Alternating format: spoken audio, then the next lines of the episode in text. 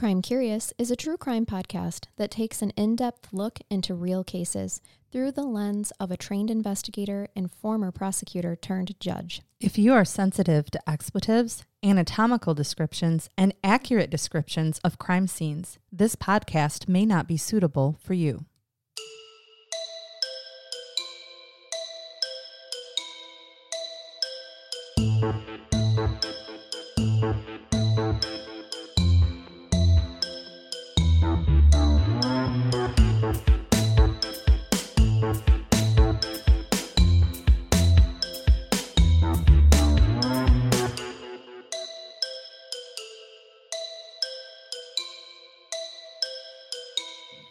Welcome to Crime Curious. I'm Charnell.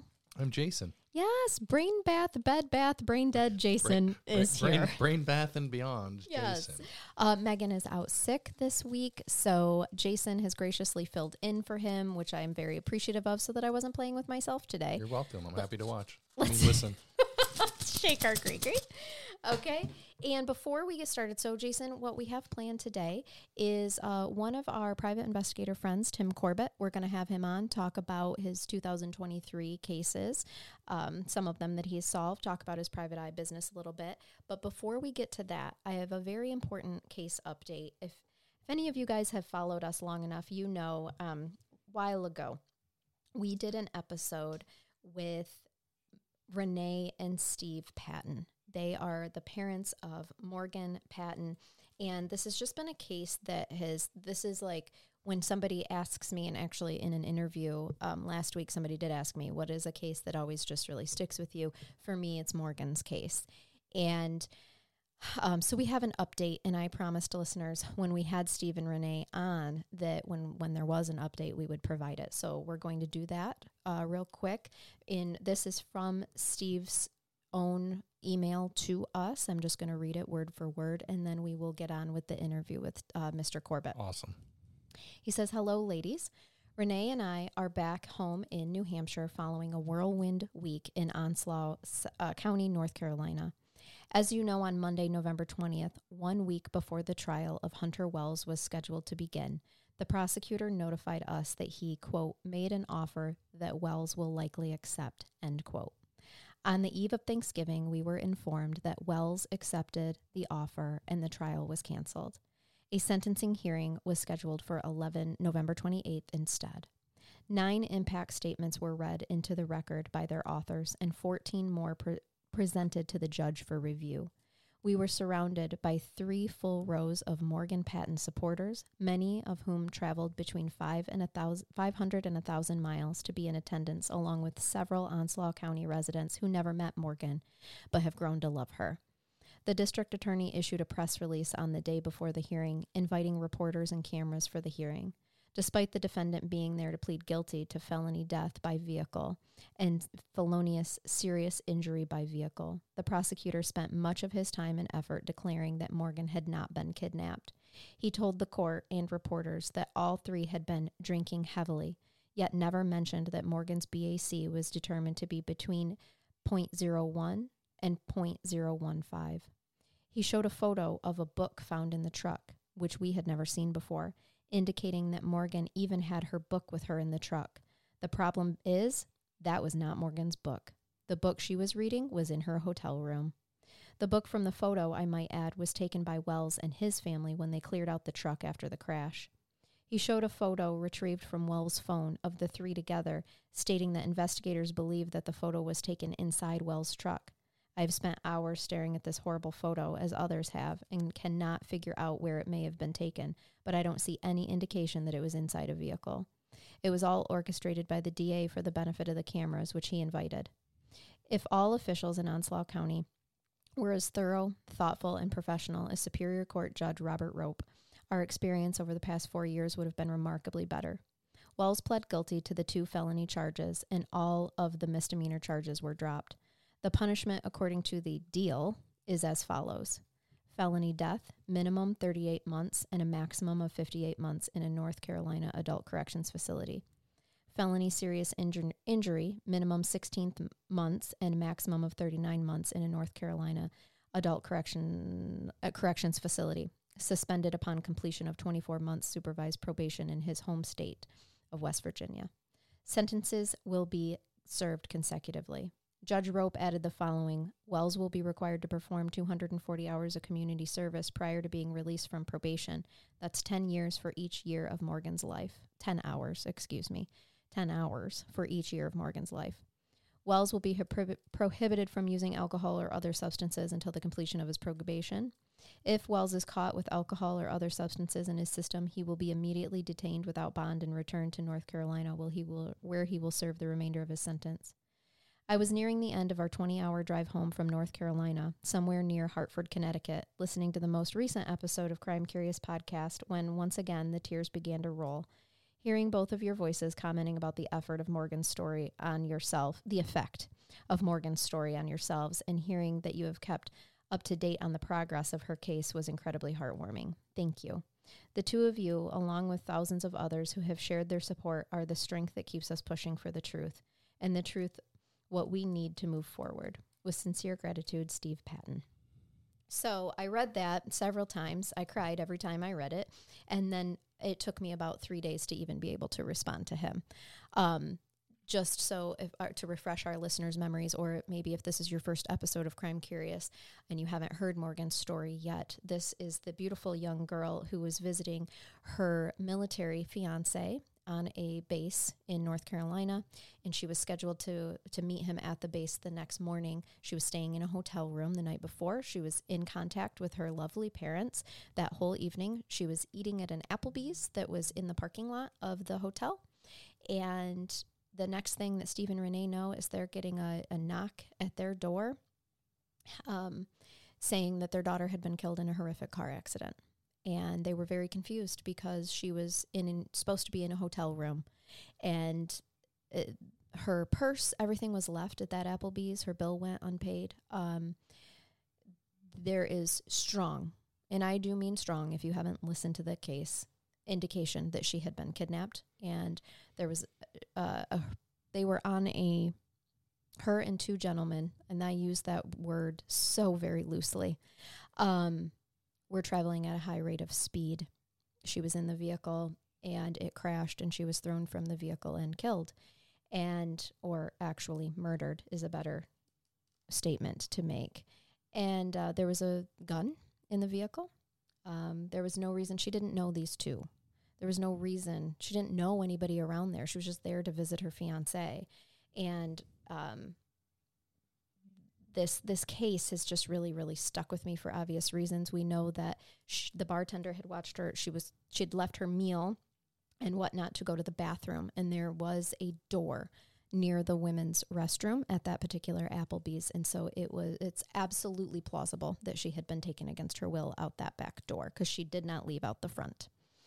Um, so that that's just an update of where we're at now. They um, the prosecutor decided not to go after a kidnapping or murder charge. And so that's where we're at. And um, at least currently, right now, uh, Mr. Wells is waking up in prison every morning. And so there's there's that, but it is certainly not for the actions that the family and a lot of, of Morgan Patton supporters believe that he should be in there for. And the other man that was in the vehicle has had no charges come against him as well. So there's there is that update, and um, you know if there anything else comes to fruition of that, I will can of course continue to keep you updated. But as I told Stephen and Renee, um, Crime Curious prayers and hearts are always with you guys. So thank you for sharing Morgan's story, and we are happy to do our part to keep her beautiful spirit alive. So, all right,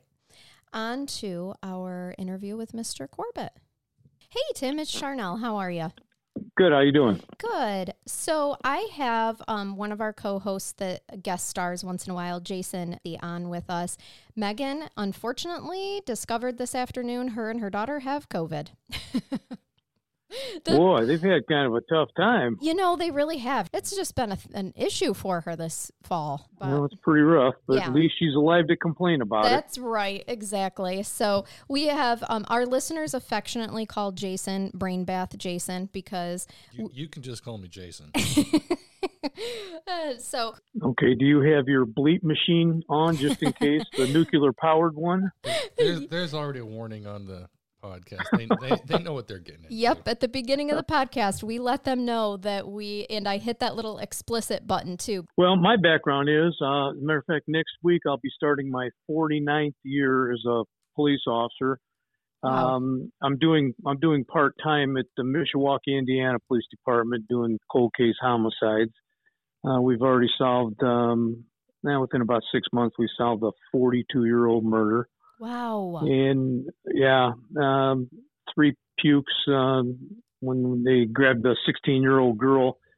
Um, one of the guys, or actually all the guys, knew who she was, and you know, schmoozed her or did whatever, and basically conned her, and ended up killing her. And took 42 years, um, 41 years, I guess, um, for somebody to uh, finally divulge what happened and it ended up being uh, we went over and talked to this lady and she was dying of cancer. And on you know the, her door she had a whole bunch of you know god loves you god be with you and all that. So i i knew we knew that you know she's pretty religious. So went in and talked to her and just basically her name was Shelley and the victim's name was Shelley Werner which is kind of coincidental. But Wow. I asked uh, asked Shelley, you know, what uh, what happened, and she, I, I don't know. I remember, I, I, I you know, she kept going back and Mhm. forth. Yes, I know. No, I don't. I can't really remember. Yeah, I can. It, you know, just really, you could tell that she uh, obviously knew, and um, she was she was not in great shape. So we talked to her for a little bit, and uh, I just kind of stepped in close to her, and I said, uh, Shelley, there's uh, there's two people that know what you know. And she went, who, who, who, who, who? She, she sounded like an owl, and she was saying, who, who, who, who? And I said, well, God knows. He's in your head and your heart right now. He knows.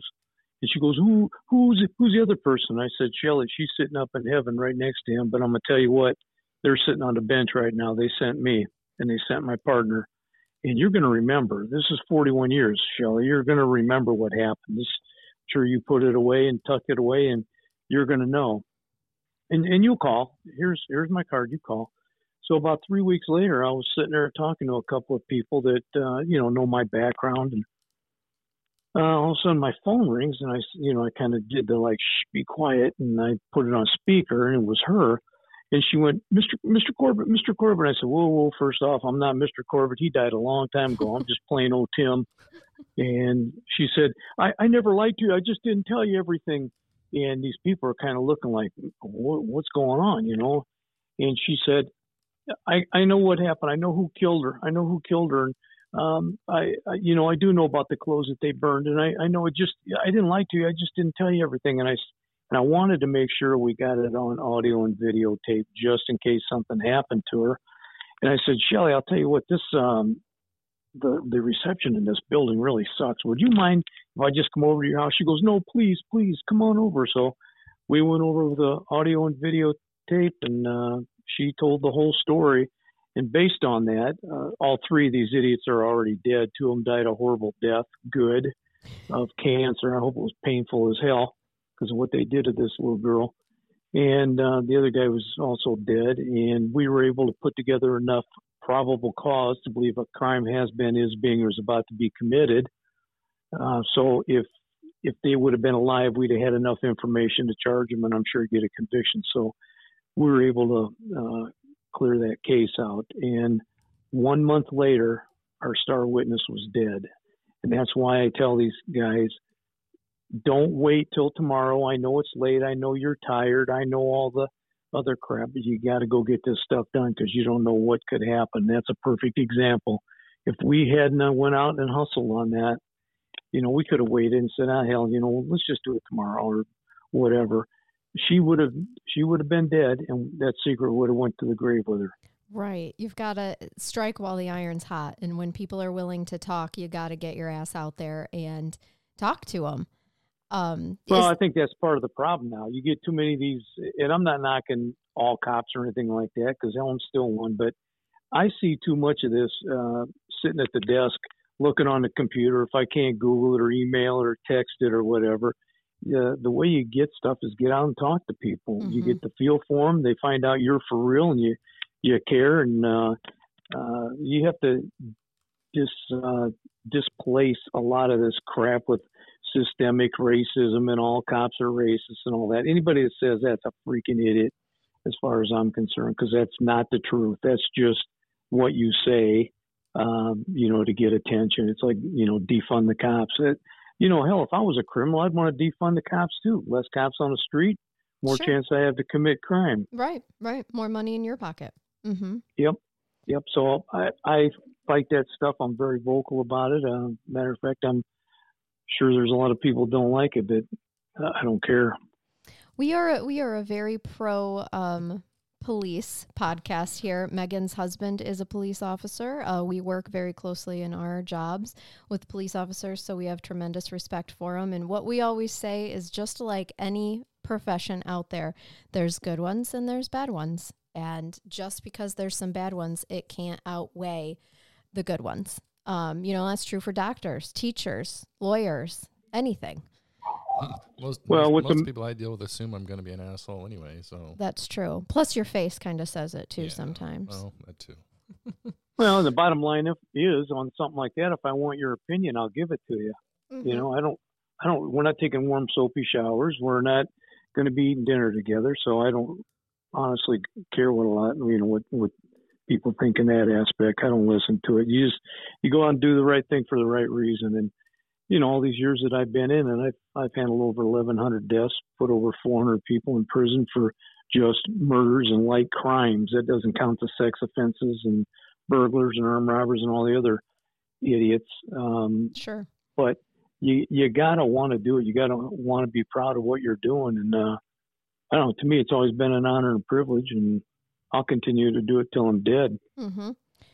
On this uh, 41 year old case, wa- was a lot of her family still alive and they were able to get some closure here with this?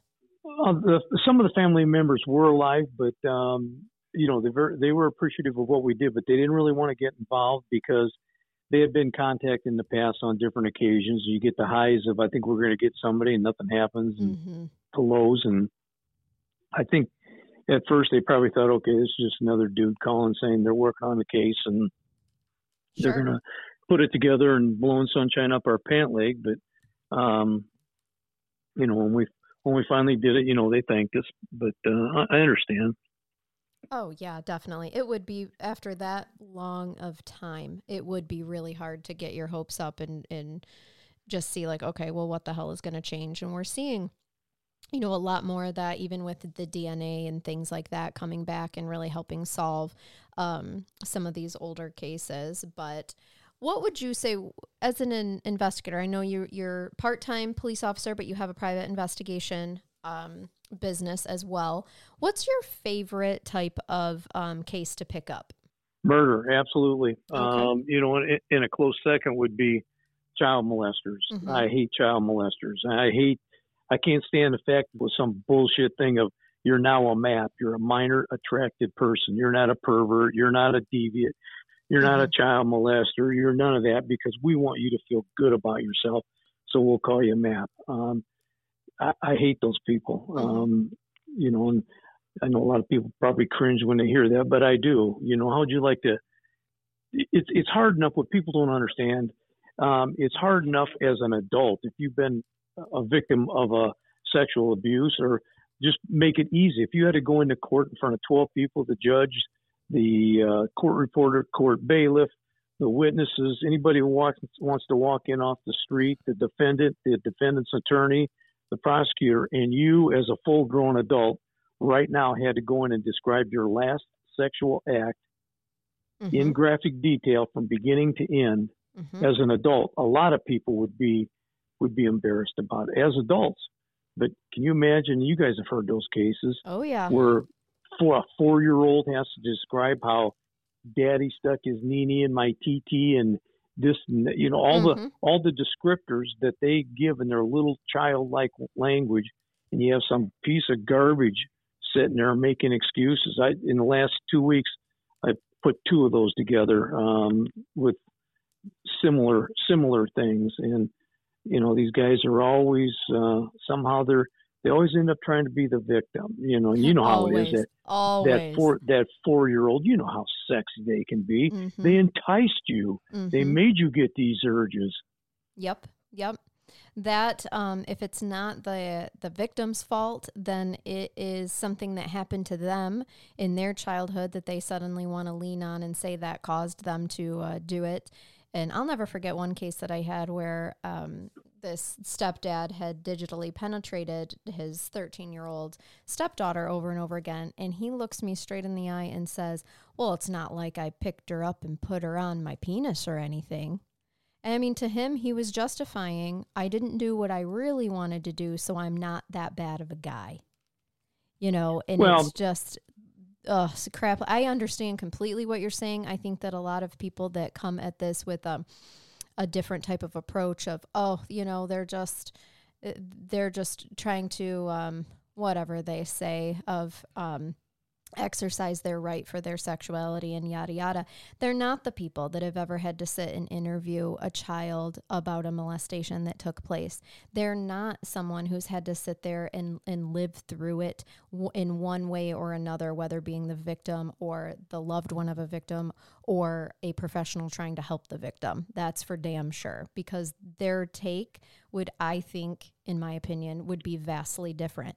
And if you've ever sat with a perpetrator like that and had to share energy with them and talk to them, I think that it's glaringly obvious what they're really like. Um, and it's not just a, uh, you know, of being, oh my gosh, I lost the words. Justified? Yeah. Just Yeah, exactly. Of just oh, yep, what they have a right to freedom of expression of their sexuality and things like that. No, I talk to them, like truly talk to them for 5 minutes and you will see that there there is a lot going real wrong in there as a human. well, these people, uh, you know, that feel like that, they're looking for some kind of cause. Until, of course, it's their daughter that this happened to, right. and then they're going to want to cut that dude's head off and stick in the camera bag.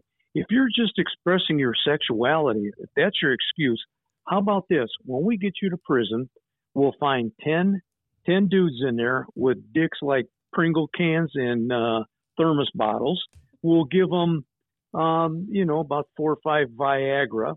We'll strap you down to a chair and go, here you go, boys. Now serving number one. When you need more Viagra, just let us know because the guy shouldn't be complaining. They're just expressing their sexuality. They Yeah. like to brutalize. It's just their way of showing their love for you. Mhm. And so don't cry to me when that happens to you. Don't cry when you get your head busted in there because everybody has a sister, a mother, a niece, a daughter. And when they hear you're a chomo, you got problems. And I, I got to be honest with you. I don't care what happens to them. My job is Mhm. to put the case together as good as I can, let the system do what the system does, and when you go to prison, uh, you know that's that's not my problem. It's really not. And it's not for you to I- worry about anymore. You've done your job. yep, well, I I I think they probably would frown on my idea, but I, I thought it was pretty good. I actually am going to give you 10 points for creativity on that. Yes. yeah. That was that was amazingly creative. Have you ever thought of going into writing? I think you, you should know, write a book. Ti- Tim, I'm sure, like Tim, I know you've been dealt with all the criminals, and do you do you find it odd or ironic that there's like that code of conduct among criminals that in in the correction system that they don't tolerate child molesters? Yeah, I I, I find it. Um, you know, it, there's different levels. You go to prison as a cop killer, you're a hero. You're a big dope dealer. You, you know, you got you got some juice. Uh, you killed a couple people, you got some juice. But as soon as you say rape or chomo, you are on the low end of the ladder. Mhm. You you are the garbage. Even uh, you know, criminals. They have a code of conduct, and I got to be honest. I, I respect the code of conduct because I've sat in front of people that uh, I've interviewed thousands of people, and they will describe to you, "Look, man, I uh, I'm in a gang. I deal dope. a woman gets smart with me, I'll smack her in the mouth. I carry guns. I've shot people. I've done all that." But they wear their code of conduct like a badge of honor. They're letting you know what they are. They're not like like some of these politicians. Most of the politicians that will smile in your face tell you what you want to hear out of one side of their neck and tell the next person something else out of the other side of the neck. I would rather deal with somebody that will look you right in the eye and go, "Look, I know, I know what I am. I ain't a good guy." Mm-hmm. Yet I I have that respect for them. Um, do I go along with what they do? No, but you at least understand where they're coming from. But that code of conduct, there there are things that are acceptable in the criminal world, there are things that are punishable by death, and they set their own tone for what happens. Mm-hmm. And you know, many times, uh, yeah, I, you know, I've had them. Yeah, I did it. I, you're not going to disrespect me. You're not going to do that to my sister. You're not going to, you know, call my mom a name or whatever. So, you you start dancing down that hallway, you know it's going to be bad for you. Yeah, definitely. But I think it should just really be um, illuminating for people to understand that not even criminals will tolerate child molesters. You know, I mean, I don't know how anybody like, can. I don't. no. How, can I don't know how anybody. I don't know how anybody can come up with a defense to justify Mhm. that. oh, I agree. I agree completely. So, what is um for 2023? What case are you most proud of being able to f- to complete? Um, had a had a policeman's kid uh, here here in our area who um, had a little seven year old girl uh, perform oral sex on him. Mm.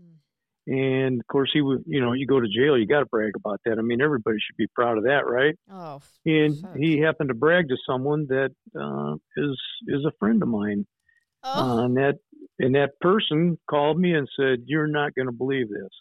Well, working on now this was a this is all private through Corbett Investigations. This is all mhm. private eye stuff that I did. okay. Um, and you know, I got all the information, and about uh, I don't know, maybe two weeks after he gave me the information, he calls me. He said, "Hey, man, you got a minute?" And I said, "Yeah. What happened? What's going on?" He goes, "This effing meatballs, what he called them. He goes, "He wants his father-in-law killed." I said, "What?" He said, "Yep, wants his father-in-law killed." He, he called home to talk to his wife because, you know, of course, you're my wife. You should understand and stand by your man because it's, you know, it was only, you know, a couple of events and, you know, the usual. I don't know where these guys come up with this stuff, but Oh, Um, or find yeah, women to he- stay with them. Oh, Yeah, how di- gosh. how desperate are you? You, you know, if if you're a female and you stay with uh, stay with somebody like that, there's something wrong with you. That dude can be replaced by a mannequin and a dildo, and you don't need a mannequin. Amen. Yes, that is Uh, that's really what we tell a lot of listeners. You don't Yeah. need a man. no, nope.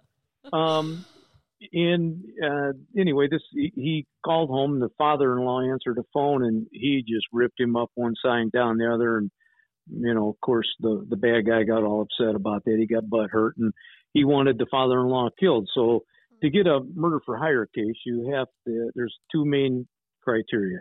You have to name your target or describe your target. The target is Bill Smith. He's about 5'10, 180 pounds. He lives over at 123 Street. His house is purple. He drives a red car. He goes to work every day. Something of a descriptive nature to describe the person you want killed. And number two, you have to exchange some kind of chattels, whether it's money, dope. Uh, I'm going to give you a car for killing them. I'll give you my tools for killing them. I'll Sure. do something. You have to give some kind of product to complete that. hmm So this dummy, he he gives up, you know, who this guy is, where he sits at the kitchen table, what time he goes to work, what kind of car he drives. Here's his name. Oh, Uh, that's my- scary. it's- Where he sits at the kitchen table. I'm going to start Oh. changing that up, Tim. Yeah, yeah, no, or closing the curtains. Right. So anyway, put point. put that one, put that one, you know, got that one pretty well nailed down. He calls me a week later. He goes, "Man, you ain't gonna believe this, MF. Um, he is. He now wants his best buddy killed. what? What? What does so, best buddy do? well, um, His he wife. he he called home and uh no he called the best buddy and he, you know hey man what's going on he and the best buddy started ripping his ass and he Mm. said man you're going to prison for a hundred years you ain't gonna have to worry about doing your wife anymore because i'm doing her oh, so oh apparently shit! You were right. yeah, he was uh I saw yeah, that one was- coming. yep yep uh, he was taking care of business there Well, you know, uh, hey, good for her because her husband, you know, is after children. So I can see why she would need to move on. There you go. I would have went he- farther than the best buddy, but you know, that's just me. To each his own.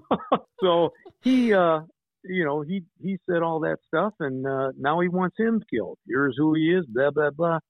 So he he gets um he gets his his grandma. He said, "Grandma, I'm gonna have somebody come over and uh, pick up a thousand bucks. It's for my attorney. Just give it to him." So all they had to do, the cops, were go over there and you know get the thousand bucks, and it's a done deal. Well, a particular department I I worked with, they drugged their feet, drugged their feet, drugged their feet. So finally, I got real shitty, and I called the prosecutor. I called uh, the FBI, who had I already talked to, and I called the police department. I said, I'm telling all three the same story. This is what's happened. I put the case together. All they got to do is go pick up the money.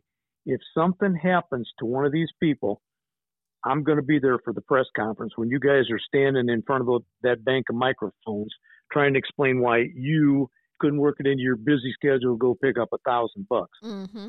to finish this case. Well, guess what? They worked it into their busy schedule the next day and they got the guy arrested.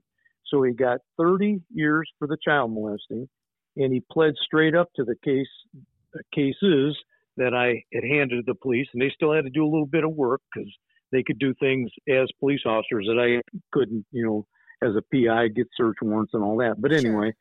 Um, the guy pleads straight up to the two um, the two murder for hires. He got 20 and 20 concurrent with each other, but consecutive to the 30. So Oh, he ended up getting 50 years. Mm-hmm. That uh, I still have.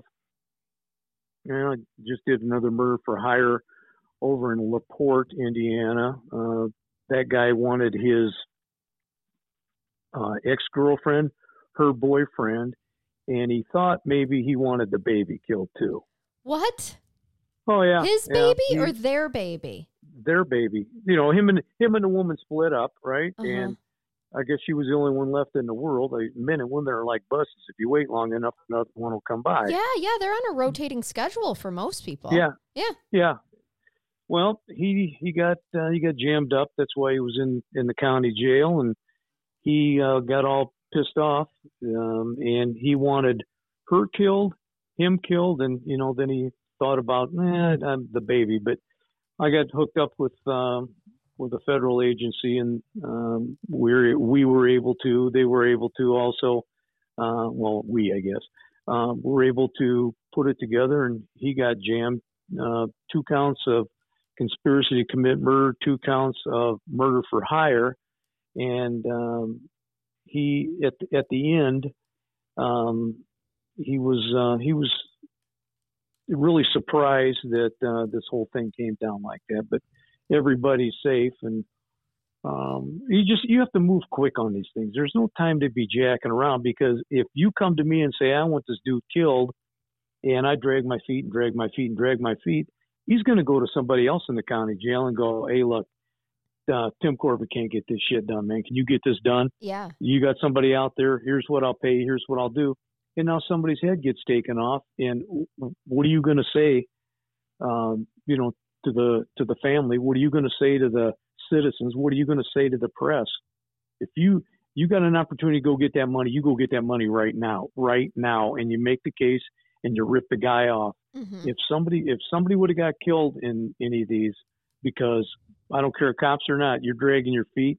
I'm going to be standing in front of a bank of microphones and I'm going to say I will help the family of this victim sue everybody's ass off. This is there is no excuse for this, and Yeah. I I won't I won't stand for that stuff. Don't tell me about the thin blue line and I'm a warrior and you got the tattoos and the Oakley glasses and the beards and all that, but it comes time to do the job, and it's well, it's four o'clock. I'm going home. This can wait till Monday. Yeah. Somebody else can do. I, I don't want to hear that. Yeah, definitely. Your descriptions are killing me. I love it. Hi, okay, this might be a terrifying question that maybe the public doesn't really want to know, but how often do you guys run into murder for hire? Is it a pretty common situation? Like, that's kind of terrifying to think about. That there's a lot of Um, people out there willing to kill someone else for someone else for some sort of commodity. I've done probably I don't know half a dozen of them. Damn. Just in you know your area where you're located. So like think about that on a grand s- scale. That's that's surprising. It just I don't know why, but I just I don't think about murder for hire a whole lot. It seems real risky to get somebody else involved in your murder scheme. Unless it's strange. Well, that's because you're stupid. That's because you're stupid. You know these people. Not you. Right. you, the right. bad guy. You're stupid. Um, you know, you're too lazy to even go put in your own work. Even even if you think about it logically, okay, it's that old saying: three can keep a secret if two are dead. Well, if I bring you into it, now there's two of us, and I know if you get your butt in a jam, you're liable to snitch on me. Yeah. I now I'm the bad guy that's going to go kill somebody. You're paying me. Now, if you get in another jam, you're liable to snitch me out. I, I'm I don't know. I, I don't try and figure these out these guys out. I don't try and do Dr. Phil. I don't care about your tacky psyche. I don't care about any of that. I know what I have to do to make my case. I know what you are, and I know what I'm going to do. hmm So the rest of it, I, maybe you didn't get enough hugs. Um, your mommy breastfed you too long. You got too much raisin bran. I don't, I don't care. I know you, you're trying to kill somebody. I know you molested somebody. I know you raped somebody. I know you did whatever the crime is. My job's to make the strongest case there is, and I always want them to go in and just go. You know what?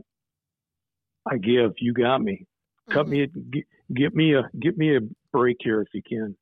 Hey, That's all. That's all I. Tim, Right. I do it. I got I got a, I got a question for you. Actually, two part question here. So, Okay. one, how do when, for your private investigating piece of your work, how do those cases come to you? Like how like how do they come to your desk? Well, you know, you said earlier brag. I, I don't. I'm not bragging. I'm just giving you a fact. I have a network of informants that I've developed over the years. I ha- I have informants that have drafted people for me in jail, where somebody will come up to them and say, hey, "Man, old school, what's I need to talk to somebody. You got somebody?" And my informant will call me and say, "Hey, man, I got a dude here wants to talk to you about something." I just tell them right from the beginning, look, man, I don't know what you know about me. I'm I'm going to be straight up with you. Don't is lie your, to me. Is your nickname old school? Because that's No. oh, that'd be I really think it cool should No, be because that- that's badass. Can we call you that now?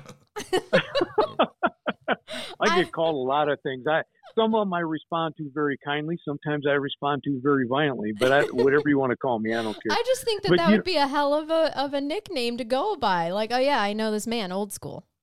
that's, well, gotta call know, my oh, man. yeah, in that in that world, you know, you've been around. That's what old school Of is. course, right, right. Uh, he, um, you know, we we just we started talking. I said, you know, just don't don't lie to me. Don't bullshit me. If you do, um, I'll spend the rest of my life getting even with you because I'm not putting somebody in prison for something they didn't do because hmm you you're trying to get out of jail card for, or get out of jail free card or whatever your deal is. Just tell me straight up. I'm going to check everything, and the first time I catch you lying to me or making stuff up, um, I'm going to break it off, Mhm. and that's the way I'm going to deal. And I've I've had great great success with that, and I just get calls all the time. Uh, I just they call me up and man, Corbett, here's what's going on here. This is what what I got, and you know what can you do? I got picked up on a you know a bullshit marijuana charge or something. And now you're going to tell me about a murder and you got a marijuana charge? I'll go to the prosecutor all day and try and get him a break on that because you're Sure. stupid. You're going to smoke tomorrow as soon as you get out. Right. You're a shoplifter. You're going to get out tonight and go do it. You're going to get caught again and again. So I can take a molester off the street and put a make a deal and put a shoplifter back on the street every day. Mhm. Take a murderer off the street, put somebody to smoke some weed Mhm. uh, on, back out on the street every day. So, but you have to be a, a man of your word. If you say you're going to do something, you got to do it. And you just just straight up with them. Look, man, I can't do that. I can't wave a magic magic wand. You got 30 freaking years. You think they're just going to open up the door, let your dumb ass out? It doesn't work like that. And that's how I talk to them. I'm just honest with them, and you know, I've they know my reputation. I've you know, I was in I was commander SWAT and commander homicide for 17 years, and I've been in four police shootings, and I've trained with Navy SEALs, and you know, I've I've done a whole lot of stuff. So I'm not exactly, um, you know, a candy ass. I'm not the baddest dude in the world by by any means, but I'm not a candy ass. And if you come after me, then you know, there's a good chance something bad's going to happen. I don't want that to happen. I don't want to have those problems. Mhm. But if, if you come after me or my family, um, there's a whole different side to me. Hey Tim, um, I, I don't I don't know a whole lot about private investigators other than what we see on you know TV and movies. So are you like, do you have to have a since you were I assume you at one point must have retired from law enforcement or did your I did. I, I, did reti- I years or whatever? retired. Well, I, what I did, I retired at. Well, I didn't retire. I took another job in police work. I retired from uh, South Bend Police Department with about 22 years on. Took over the homicide unit for St. Joseph County. Um, I was there for about a year and a half, and they got a new prosecutor, and he used a dead police officer that was killed uh, when I was his captain um, as a political football. And I stood up in front of a rally and told him to um, how can I put this? get bent? To commit to commit several unnatural acts upon himself, which would require great great dexterity on his part. be, be fruitful and multiply. Uh, So, yep. but so, So- did you did you do you have to be like are you, do you have a special license as an investigator or just because of your background you just took that position? Well, I both. I I had an, obviously enough hours as a police officer to qualify, so it's just a matter of putting in um, for the license. If if you came uh, down here and wanted to be a private, I think now you have to do like I think it's three thousand hours. It used to be a thousand, maybe it's three thousand um, under under a private investigator before you can get your own private investigator business license. Now you can get a private investigator's license where you can work under somebody else immediately. oh, that so makes sense. So you okay. don't you don't have to have that experience in law If you want the private eye business for you, for you, you have to have those many hours under somebody else's license. okay. If you want to just be a PI, you can get a license right away. Okay, that that makes sense. If you wa- but if you want to be on your own, that's when you have to have done the um, essentially like internship practicum Yep. with someone else. And, Mhm. then, and then I so are you are you limited I guess two parts. Are you limited to any kind of I guess what we would consider, you know, jurisdiction or you do just stick to northern Indiana? Well, I I can go. I I have another business that I do, Corbett Threat Assessment Consultants, and I do you know uh, high risk uh, you know high risk training and um, active shooter training. Oh, but with yeah. that, with that, I can go anywhere because I'm a consultant. Mhm. So if somebody in Texas calls me and says, "Hey, my cousin was killed," I can do that work as a consultant. I can't go down there and call myself a PI or anything like that. You can get yourself in a jam with that. So you're just limited to the state you live or the state you're licensed in? Correct. Okay. So in Indiana, I'm uh, you know, I can go anywhere in Indiana, be a PI. If you ask me to come up to Michigan, um, then I, I would do it under Corbett Threat Assessments, be a consultant, and and look into the case. Okay, that makes so there's a, a, lot little of sense. little bit of a loophole if you Mhm. wanted to be, go outside the state. Well, I don't I don't know if, uh, if it would be uh, a loophole. I guess it's just doing it. Within the Uh, within the bounds of your other title. Yeah, yeah. With uh, it would be doing it the honest way, There you know, because if I Yeah. yeah, yeah, yeah. Yeah. Oh, that's really cool. I didn't, I guess I did not realize that. What does, so in the threat assessment um, aspect of it, you essentially can still do investigatory work. You're just assessing, right? Like the, it's just a different, little bit of a different language that they use, but essentially you're yeah. still collecting the information um, and evidence, things like that. And with the Okay. act or with the uh, with the threat assessment, you know, I also do like, um, let's say you have a company and you've been experiencing theft or whatever. I I can come in, analyze your company, look at it, say, okay, here's where the here's where the most likely the threat's going to come from. You, your doors, your windows, you know, all that kind of stuff. But um, do you have an active shooter policy at your building? No, we don't. Okay, so what happens if somebody comes in here and starts shooting your employees?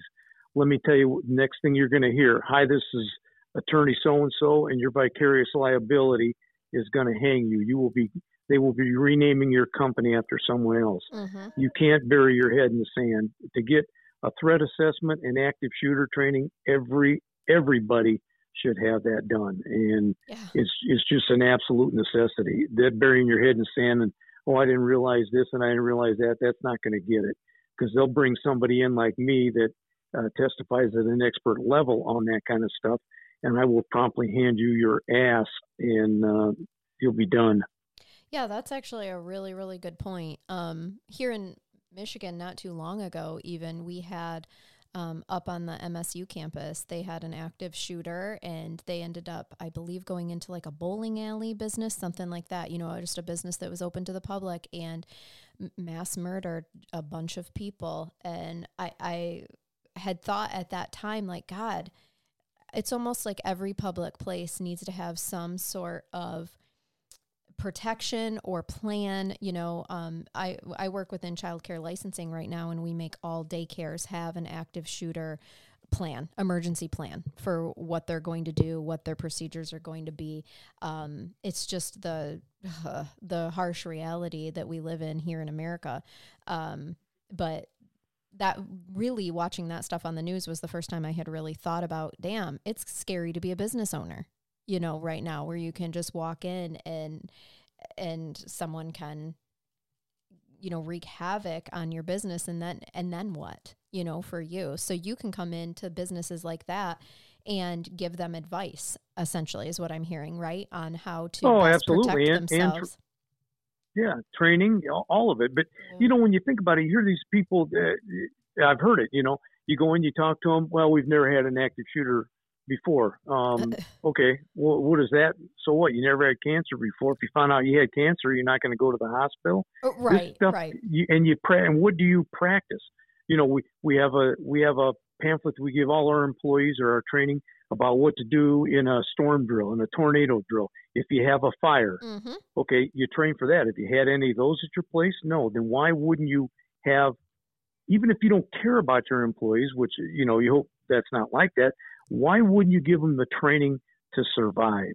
right Because honestly, eh, you call the cops right now on an active, by the time the police get there, it, people are going to be dead. absolutely So you damn well better be able to fight. You better Mhm. be able to figure out what you're going to do, not be the the sheep that just follows the other people to the door where you're going to get slaughtered. Mhm. Um, you need to realize that you have to self-contain and protect and be willing to fight for your life. And Mhm. I've trained uh, over 10,000 police officers in um, you know handcuffing, SWAT tactics, high risk warrant serves, barricaded subjects.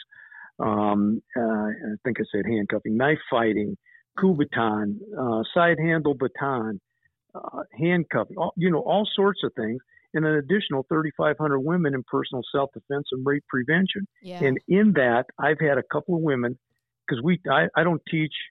You know, I hope this doesn't hurt. I teach go for the eyes and Mhm. and uh, the lower abdominal area, Yeah. i.e., your nuts, Yeah. and uh, to do the damage. And I've had a couple of women say, "I couldn't do that. I, I couldn't. I couldn't do that to somebody." It's minute. This guy might have AIDS, and he's going to rape you. I, I couldn't. I can't do that. I can't take his eyes out. Mm. Um, ma'am, do you have kids? Yeah. How many? Three. How old? Eh, six, nine, fourteen. What What do you have? Eh, two boys and a girl. How old's the girl? She's the fourteen-year-old. Then I then I get into my predator voice. Fourteen, huh? Let me tell you what's going to happen. I really like fourteen-year-olds, and I'm going to die anyway. I got AIDS, so I'm going to rape your daughter, and it's going to be brutal, and I'm going to do it several times because I can what are you going to do about it? And I'm telling you what, when you start talking like that, and now it's my kid and not me, Mhm. that mama bear stuff, Yeah. that is for real. I'm, these women veins are poking out in their head it- because I'm being such an ass about it because I want them to feel that fury. I want them to know. And I, I look at them and go, now you wouldn't do that for yourself. Don't you have something you want to live for? Maybe you like to bake. Maybe you like to fish. Maybe you love your kids. Maybe you hate your husband. I don't know. There's something in your life you want to live for, and I don't have the right to do that to you. And if you don't take them out, you stop them. right That's what we train. You stop. right You bury your two fingers to the back of their cranial vault. You rip their nuts off and juggle with them down the street, and don't feel a bit bad about it because you survived. right exactly i do And when they hear that, it's like, yeah, that makes perfect sense. So Mhm. you went from a, you know, like I said, a tree hugging, whale saving earth muffin to I will protect my family and I will protect myself. And you hope, I always hope in situations like that because when you're when we're just sitting talking about it, it does seem extreme to picture yourself putting your fingers through somebody's eyeballs, you know? But at the same Mhm. token, when you're actually going through it and the threat is real, you do hope that that, that fight, flight, or freeze instinct kicks in and that you've got the fight in you. And I, I think I love hearing that you're doing trainings like this because I think that for women, if when they hear stuff like that and when they've actually been trained on it, it's more likely to trigger their fight response than it is their freeze. You know, um, and, and even flight would be better than freeze, of course, but it is unnatural. We, as humans, we shouldn't naturally want to harm other humans unless there is a threat to us. And in that case, we turn into our animalistic tendencies and hopefully can fight for ourselves. But I do think, especially for women, sometimes that can be hard to turn on. You know, um, and, and then there's some women that maybe have it in overdrive and they they fight a little too much. You know, J- Jason. No, I'm just kidding. No. but but you know, it's good to. It it sounds like Tim your um uh services that you provide your community and beyond are really all encompassing for helping to keep people safe, helping them to protect themselves, and helping them solve crimes against them when they can't turn to anybody else or where when maybe another department is too taxed and, and unwilling or there's just that missing piece of evidence. I know that in the future, um, we're going to have you on um, when we can talk about the very first case that brought us together the first time we had you on. Um, and so I'm really, really looking forward to working with you on that once hopefully the justice system does, you know, their thing. But just in the meantime, I want, um, I don't know that a lot of people, I know listeners, that we have listeners that have maybe considered hiring a private investigator for a gambit of things. I mean, do you ever get hired for things like, I think my husband's cheating on me. Can you help me with that? Or, you know, like from I, I, I gotta be, well, can I? Yes. Um, um, I'm not real big on those cases. Mhm. Um, I, I don't know. There's, it's, it's really in Indiana. It's a no fault state anyway. So Mhm. you know, Michigan you walk in too. and go, yeah, hey, I got pictures of your husband here, and uh, here, um, I've got this and I've got that. The courts are going to go, yeah, great, okay, who cares? Yeah. Let's let's divide up this stuff. Yep.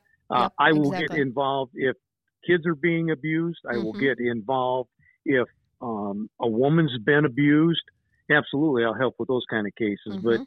you know, my my uh, wife went shopping. She hasn't been back in four hours, and uh, she can't remember where her underwear is. I, you know, I guess, um, Mr. Husband, maybe you ought to do a little bit better job or something. I don't know.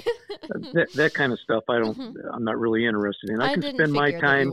Yeah. Yeah, my my time is better spent doing you know murder for hires and protecting women from you know rapists and kids from being molested and that kind of stuff. I'd Mhm. I'd rather do that than have to go to some dude and say, hey man, maybe you ought to read Kama Sutra or something. You got Mhm. you got like two moves, lay down and get up, and it ain't working.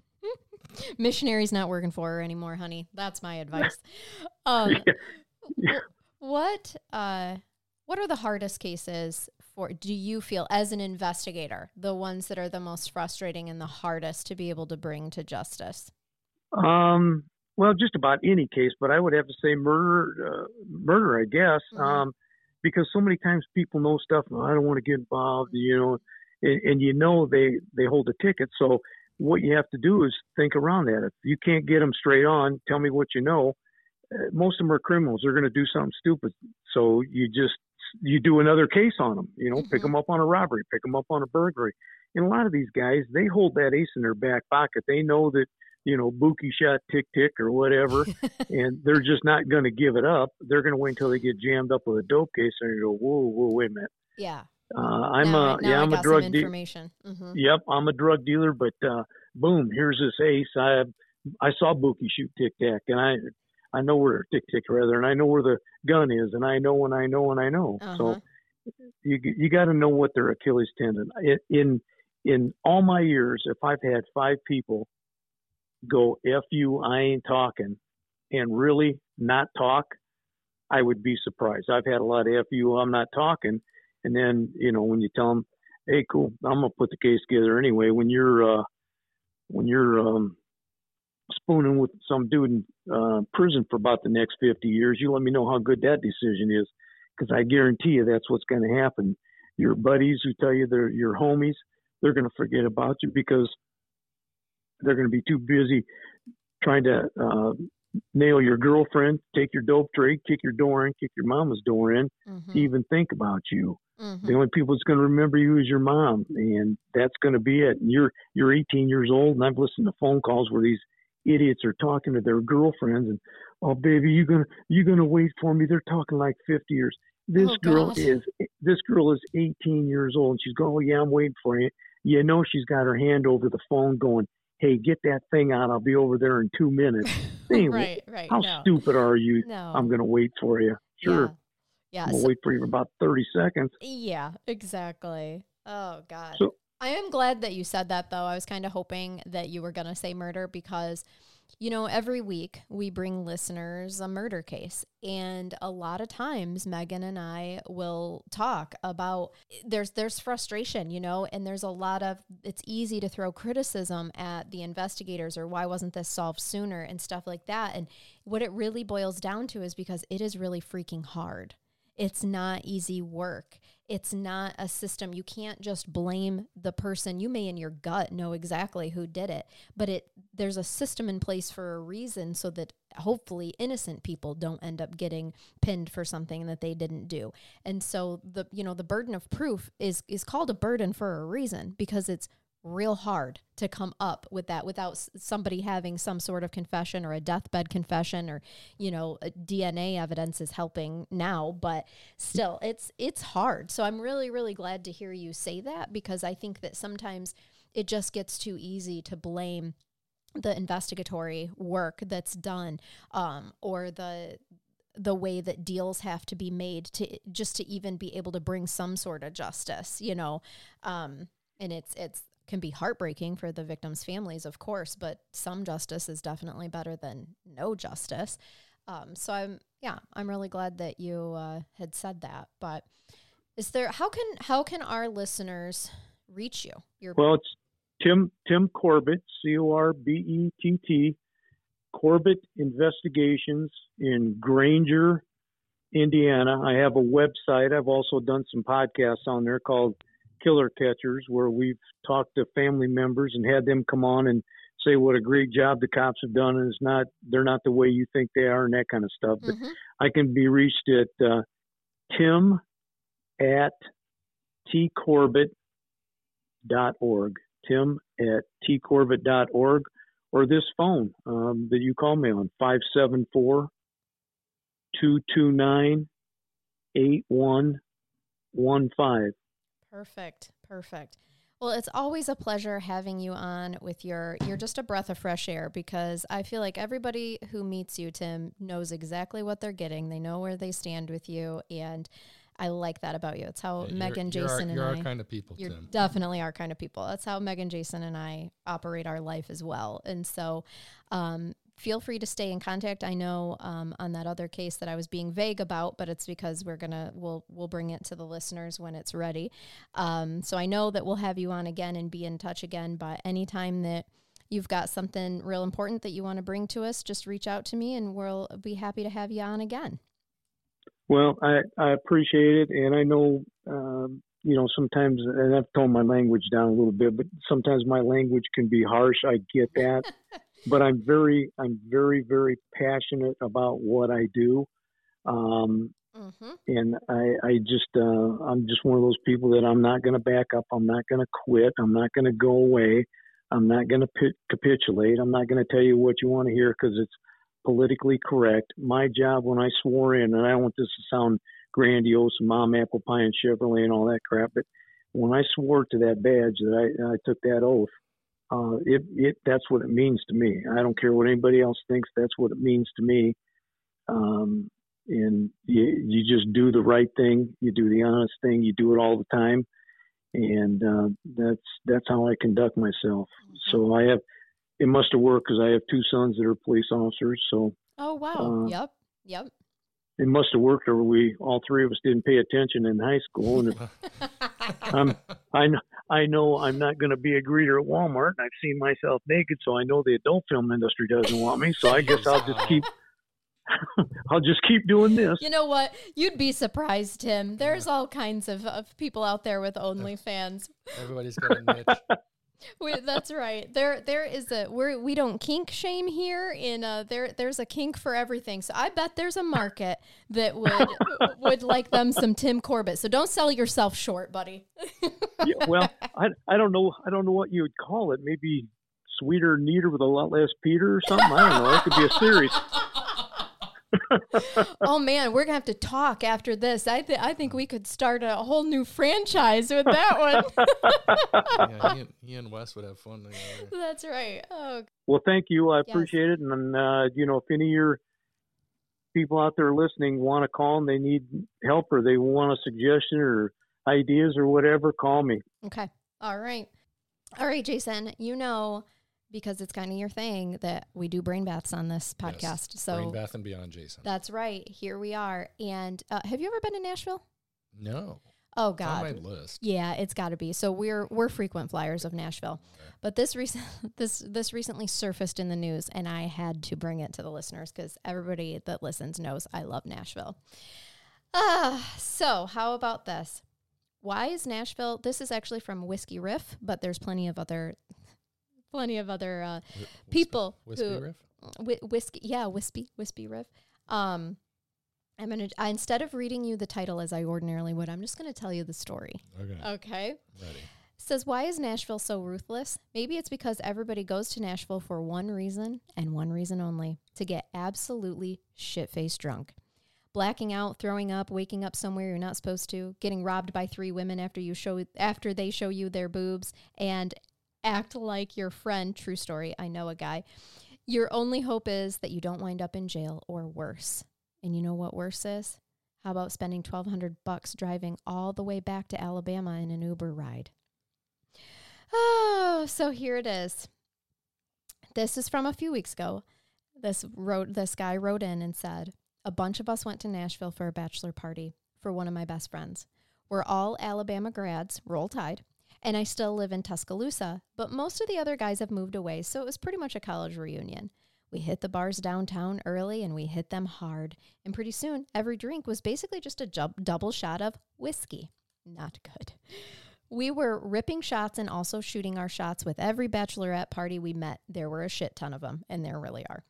It wasn't even that late on the first night. We were there, but after drinking the whole day, we ended up at Kid Rock's bar.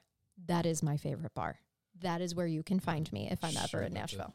Lovely place. It is awesome. They do have wonderful music. Seriously, it's awesome.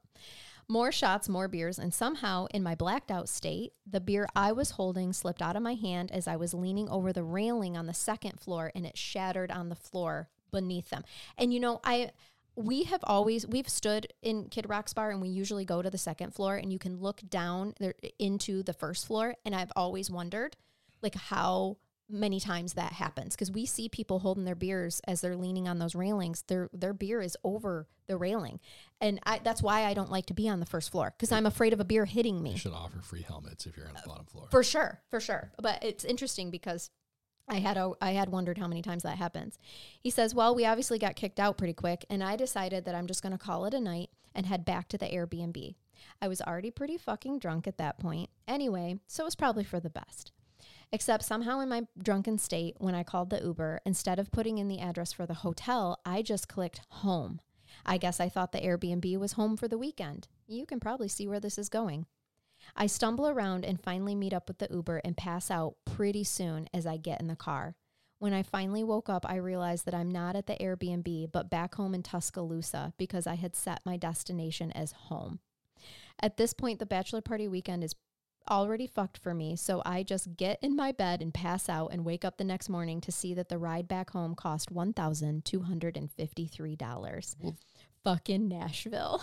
Well, they have. I have no idea ge- geographically how far Tuscaloosa is from Nashville. Well- it's got to be a couple hours. Yeah, I'm thinking he did follow up though and say that the like the plan had been there had been to be there for three days, and this was the first night.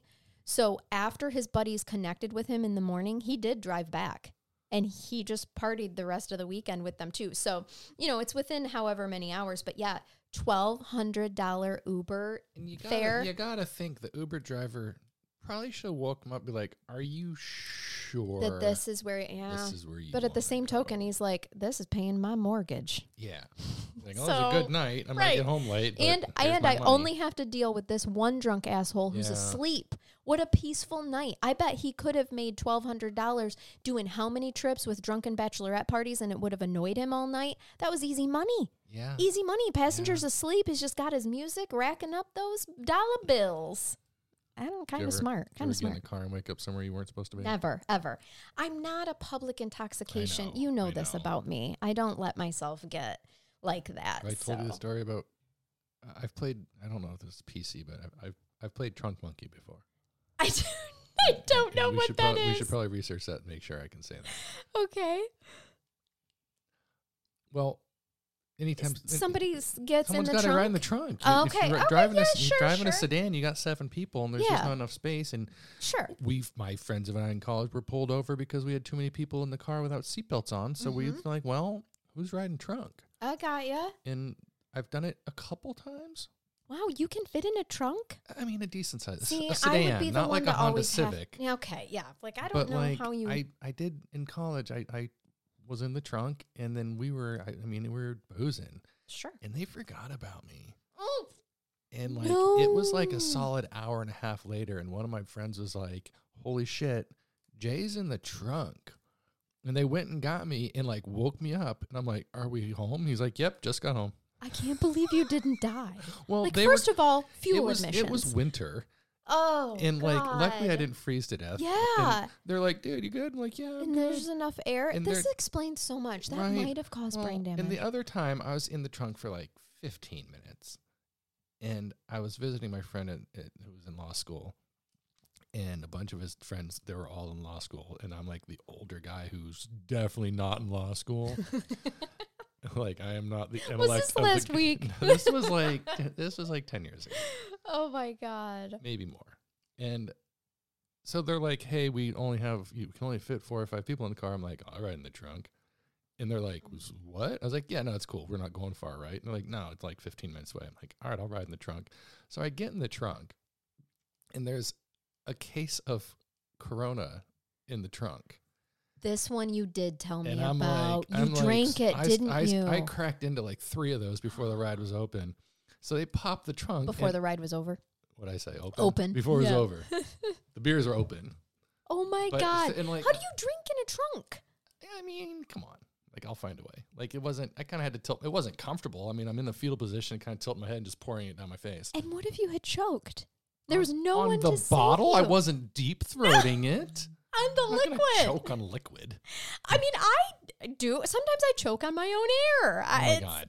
So the best part was they open the trunk, and I'm like, "Hey guys!" And there's like empty bottles falling out of the trunk, Oh and they're God. like, look my friend like, "Where the fuck did you find this guy?" and he's like, "Yeah, guy?" that's my friend."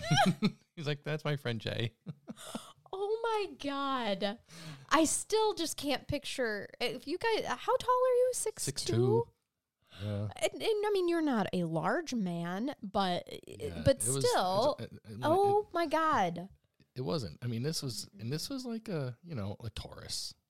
Oh my! Oh no! So, yeah, I used to drive a clitoris. Yeah, Uh, uh, that's what. I've I, tried, yeah, it takes a special license. but yeah, that was that was fun. I and other than that, I mean, I I, I can't remember any other times where I like got in a car and No, no, I've Uber drivers don't put up with it. Like they're not thrilled when you're that drunk. no, definitely not. I have, I do have some friends who, um, actually was in Nashville, not with me at a separate occasion. They were there by without me, but um, one of the girls did throw up in the Uber, Oh, and they had to clean it up so that he wouldn't like mark them as you know unacceptable drivers because they rate you, and I Red think that that's 'em. fair. They should be able Yeah. to rate you as You're a rating- passenger you're as well. Driver. Yep, yep. I like that you can be rated as a passenger absolutely. as well. Yeah, last some last That would That would be horrible. Somebody throws up in my vehicle. Yeah. Oh no. Well, this was just in the spring. I was in Columbus, Ohio, with my friends for his birthday, and we were out all day drinking. And there was four of us, and we took an Uber home. And of course, we had to get like a minivan because two of the guys were very large. And the other guy just he passed out in the back seat. And he what he didn't puke, but we had to carry him like Mm. out of the van. Mm. And the Mhm. driver's like, just get him out. Right, right. Not im- not impressed. Yeah, Not like im- w- yeah. it was not a f- one of our finest moments Yeah. as, as al- almost fifty year olds. We do whenever we take an Uber into Nashville, we talk to them about like because it's you know Friday or Saturday night, whatever, and they're like, "Yeah, I will usually stop working by like nine 30. It takes a special type of Uber driver to want to keep working beyond that. But anyway, all right. So shout out to all the Uber workers out there. If Yeah. you're Ubering right now, keep it up. We need people like you. Thanks for getting people home safely. Four stars. That's Cause, right. Because we Oh. were because we were told back in the day, don't talk to strangers on the internet and don't get in a car with anyone you don't know. And now it's highly That's- encouraged. So That's all sure, we do. why not? Right, Let's right. do it. Exactly. Oh gosh. All right. Thanks y'all for listening. We hope in the meantime that you keep it curious. And this Jay, this is where you say it and keep listening. And keep listening. All right. Bye Bye bye. bye.